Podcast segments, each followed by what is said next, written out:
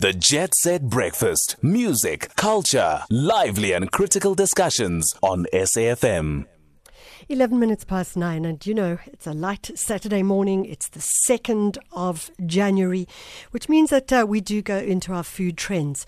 The only problem is our guest uh, has caused a war within her family, and uh, we want to know. We want to know who came out top. Zola Nene, thank you so much for joining us.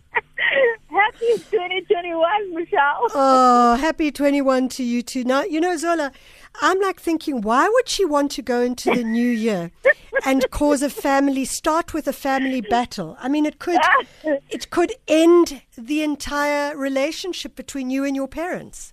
Listen, I thought let's start the year off on a, with a big bang and let's just get the debating out of the way. so I wanted to know who knows me better between my, my parents, and it was hilarious. My parents are truly hilarious without even trying. They are just, I just crack up every time they say anything. So it was such a fun video and such a fun way to start the new year on, you know, family laughs. So that's why we did it. So I didn't, um, I didn't get to hear the whole interview, but I'm interested, and I'm sure our listeners are. What kind of questions did you ask your parents, trying So- to decide what they know more about you of? So I covered all the bases. So there were food questions, obviously, but there were also like relationship or personal questions. There were travel questions. There were um, uh, questions about my career. So it's just like an all-rounded uh, set of questions.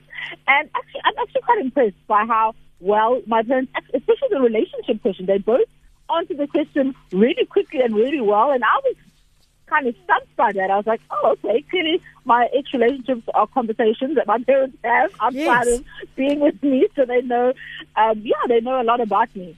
The more Uh, the, yeah, the more they know about you means the more they discuss it as well. So for all you know, they're spending a lot of time discussing things.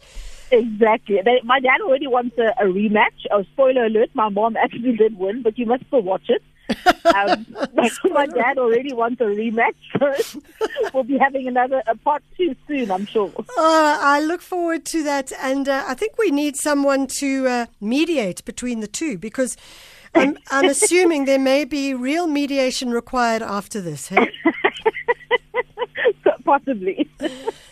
So, Zola, we are going into 2021, and uh, the one thing that we can do on our own is get into our kitchens. And even in the most basic of kitchens, we are able to uh, do extraordinary things. Look at Keiki by Davy.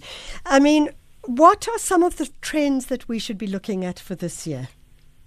Right. So let's yeah, let's kick it off. Let's kick it off with one that um, people are always looking for because every year there's always like a pulse or a grain or something that's trending.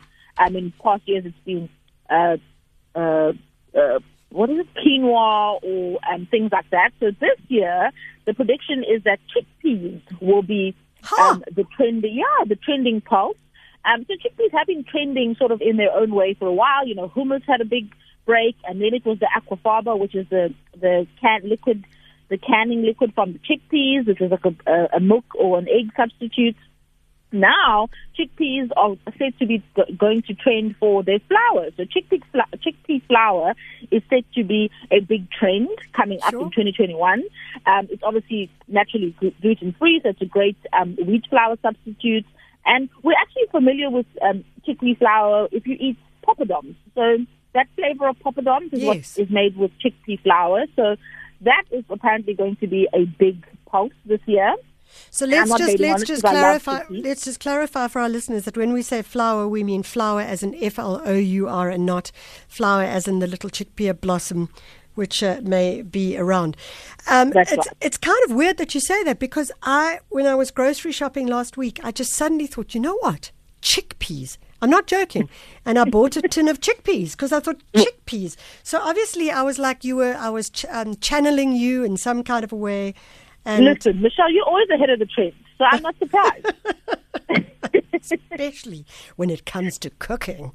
See? um, another awesome trend that I think is going to continue on, that has been a while, is like a focus on fresh, local, organic produce. I think Yeah. that everyone's looking at optimum nutrition and finding, you know, the best nutrition through fresh produce, and I think that that's going to be um, a continuing trend. Yeah. Um, it was predicted to be so, and I think, uh, you know, after COVID and being in the pandemic, and everyone sort of looking out for, you know, eating healthier, eating fresher, etc. So that's a great trend that's going to be following on. Yeah. I know that a lot of people were making artisanal bread um, and sourdough breads during lockdown, so that was a big trend of 2020, and it's set to continue into 2021. But it's it's supposedly going to share the center stage with homemade pasta making. So Wow. um, apparently, people are going to be making lots of homemade pastas, and uh, yeah, which is really cool. I think that that's also um, yeah, like a fun family activity as well, just like the bread making, and um, you can really put yourself into it. And people are spending a lot of time at home, so they've got more time to make these artisanal breads and sourdough breads. And now people are going to be making pasta, so get ready for your Instagram to be flooded with homemade pastas. Cannot wait, personally. um, no surprise is that comfort foods are also set to trend, uh, but um, the healthy versions of comfort food. So think things like veggie bolognese or a mushroom stroganoff as opposed to regular beef stroganoff. Wow. So um, Yeah. people are still seeking comfort food, obviously because of the time that we're in, and also comfort food never goes out of um, out of style anyway. But because of the situation we're in, I think that people are looking for healthier alternatives to find that comfort. So healthy comfort food is going to be an amazing uh, or an upcoming trend. yeah. Um, also, I hear that people are going to be spicing up their lives, which you know me, I love a bit of spice. Yeah. Um, so it's going to be a spicy year ahead. Um, predictions of people embracing, you know, spices in terms of condiments and chili and um, fragrance spices, etc.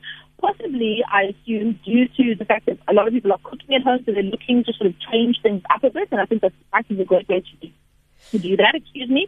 Um, so yeah, so lots of people are going to be spicing things up.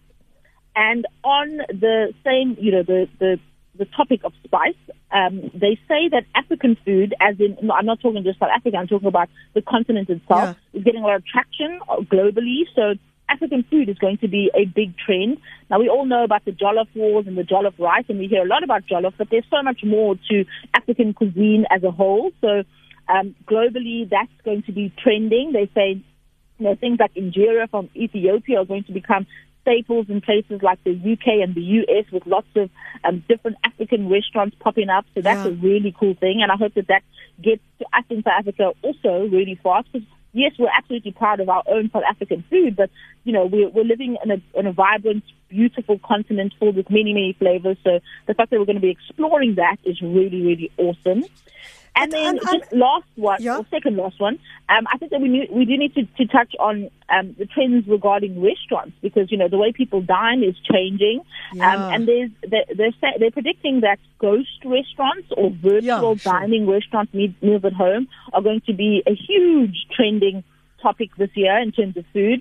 So um, we fine dining restaurants are going to put together kits for you to take home and create the experience yourself and sort of guide you virtually, which I think is really cool um, and is a really great way for the restaurant industry to stay open without necessarily, you know, putting people's lives in danger and having to be, you know, in crowded restaurants, etc.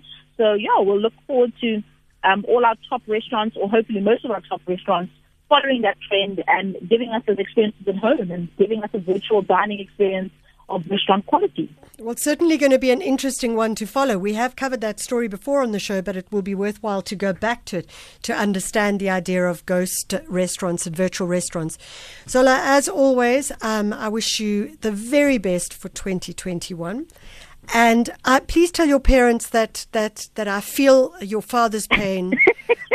and if he feels he must go back into the battle and he needs a wing a wingman on the side or a wing woman, I'll be his wingman or his wing woman. Okay. Oh, then then he has no chance of losing. I'll definitely tell him. Thank you so much. So I wish you um, all the best and more for 2021. It's going to be an amazing year. We're starting from scratch, new page to write. So um, I think that we can all make the best of whatever this year has in store for us. And I hope it's only good things. So We hope yeah. so too.